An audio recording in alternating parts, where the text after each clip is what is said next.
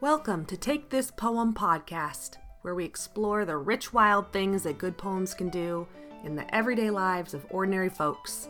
I'm your host, Mary Gaitis. Whether you're a longtime poetry lover like I am, or just barely interested, I invite you to take this poem. I hope it amends the soil of your life.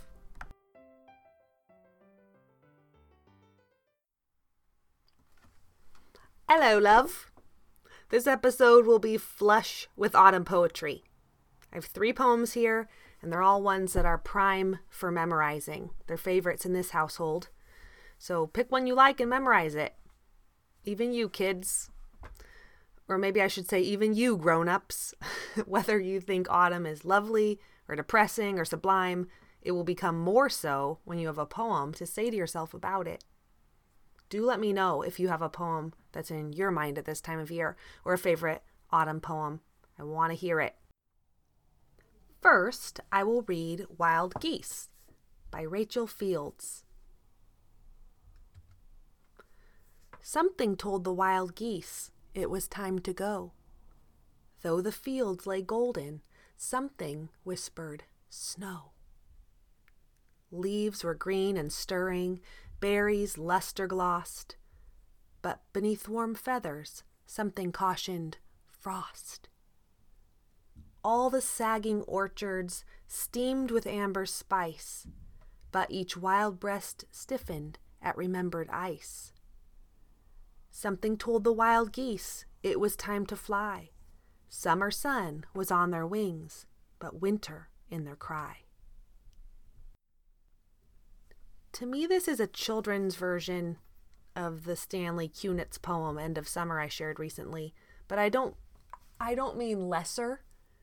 And also, this poem isn't just for children, and "End of Summer" isn't just for adults. So I don't mean that either.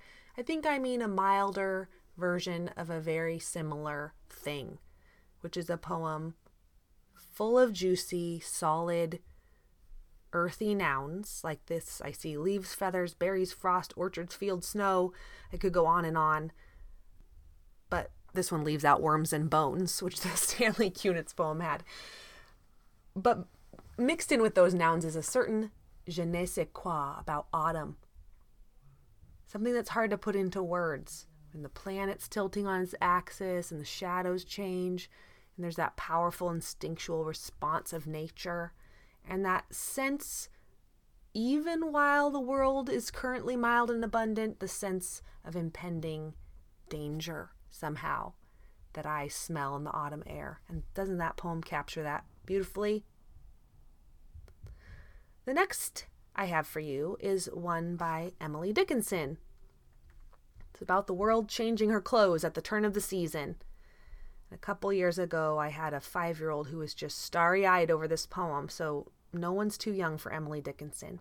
If you want to hear that kid say the poem, it's in episode 15. This is Emily Dickinson's number 32, titled the, by the first line, The Morns Are Meeker Than They Were. The morns are meeker than they were. The nuts are getting brown. The berry's cheek is plumper, the rose is out of town. The maple wears a gayer scarf, the field a scarlet gown. Lest I should be old fashioned, I'll put a trinket on. Last but not least, I have a fun one by James Whitcomb Riley. It's called When the Frost is on the Pumpkin. So a few years ago, I walked out my back door on a snappy autumn morning and I saw frost on a pumpkin. And it brought back the first line of this poem, which I have not thought of in decades. And then I remembered some of the next line and the next. And because of the even rhyme scheme and meter of the poem, it was very easy to check my mental work as I dug around trying to remember how it went. But I was able, over the course of my time outside, to remember or figure out the whole first stanza, which is the part I'm going to read to you today. My mama might have had me memorize this long ago, but I think it actually might have been that she had my little brother and sister memorize it while I was doing independent study in the other room. And I think that's why I was able to so completely forget this poem so thoroughly for 20 years before that morning that I saw the frosty pumpkin and then exhumed this poem word by word from my memory. So I will read this as the last word today, the first stanza of James Whitcomb Riley's poem, When the Frost is on the Pumpkin.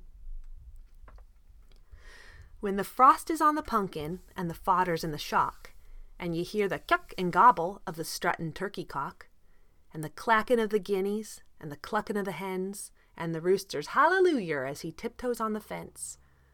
Oh, it's then the times a feller is a feelin' at his best, with the risin' sun to greet him from a night of peaceful rest, as he leaves the house bareheaded and goes out to feed the stock, when the frost is on the pumpkin and the fodder's in the shock.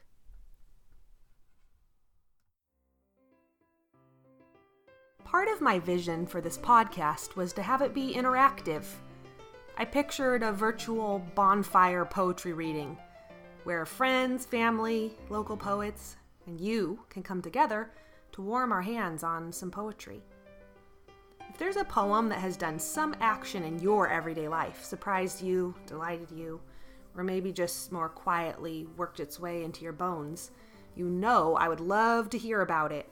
Email me at takethispoempodcast at gmail.com and let me know your story. Maybe you can join me in sharing it with others as well.